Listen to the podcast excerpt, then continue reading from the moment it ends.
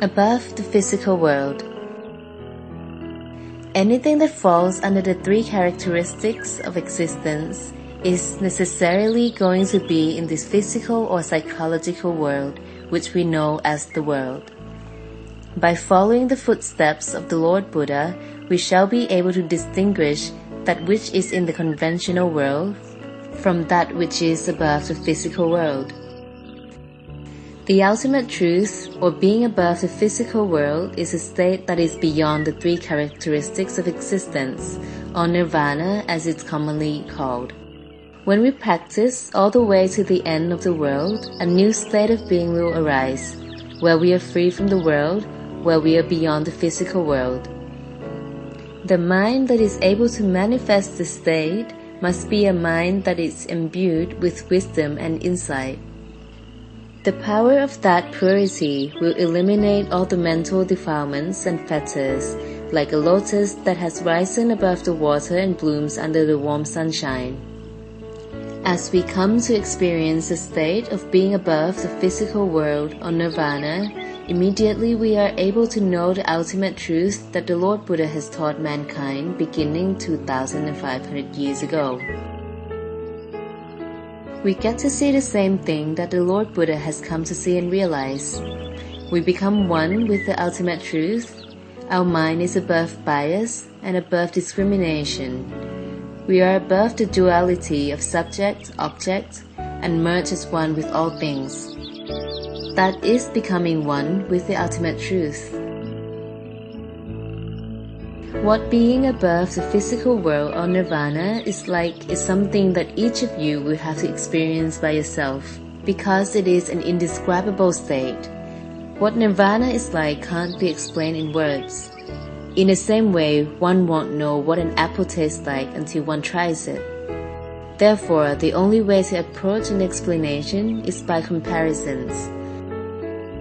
Let me give you an example, and I'd like you to picture this in your head. It's like we started on a journey and then we got lost.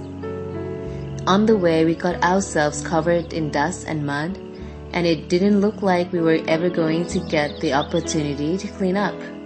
Three days, four days, five days have passed without any prospect to bathe, and of course, we began to stink. Meanwhile, the grime increased. We looked like mud people, but there was still no sign of a pool, a well, or anything wet at all. Quickly a month has passed.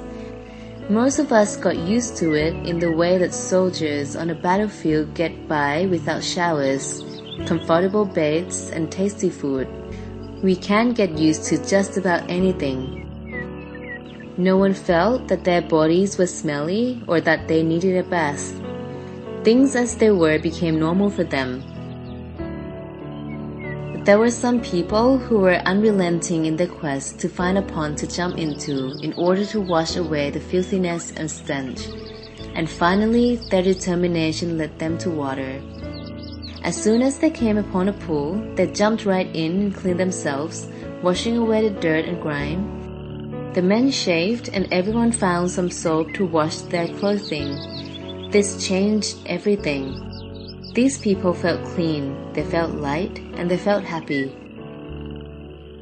This analogy allows us to have some idea of what life would be like if all the shackles and fetters have been removed from our minds. There would be a kind of bliss that we could realize only by doing what must be done by oneself. This comparison is only useful to produce a vague image in your mind. However, as I've mentioned earlier, it's just a comparison.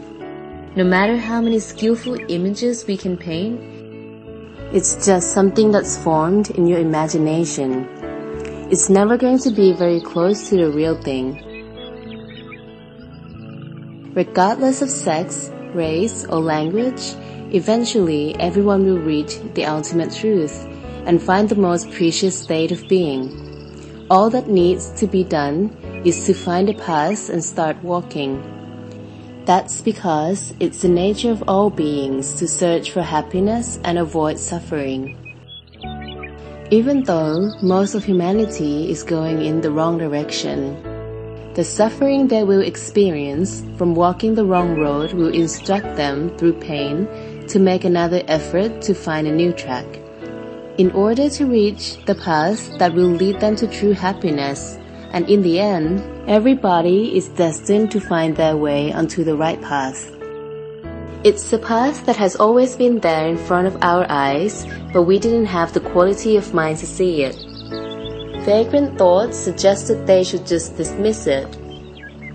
It's the path which many have heard of but chose to snub, dismissing it as something not important in their life. Even though some deep-seated inner energy down inside them knew this was the way to go, they went against it. It's the path towards being completely free from suffering. And it's the only path that can lead all sentient beings to the blissful happiness that they have been searching for all their lives. And when the journey ends, we will be fully enlightened, becoming one with nature, no more bias, no more discrimination, reaching total purity and becoming completely free.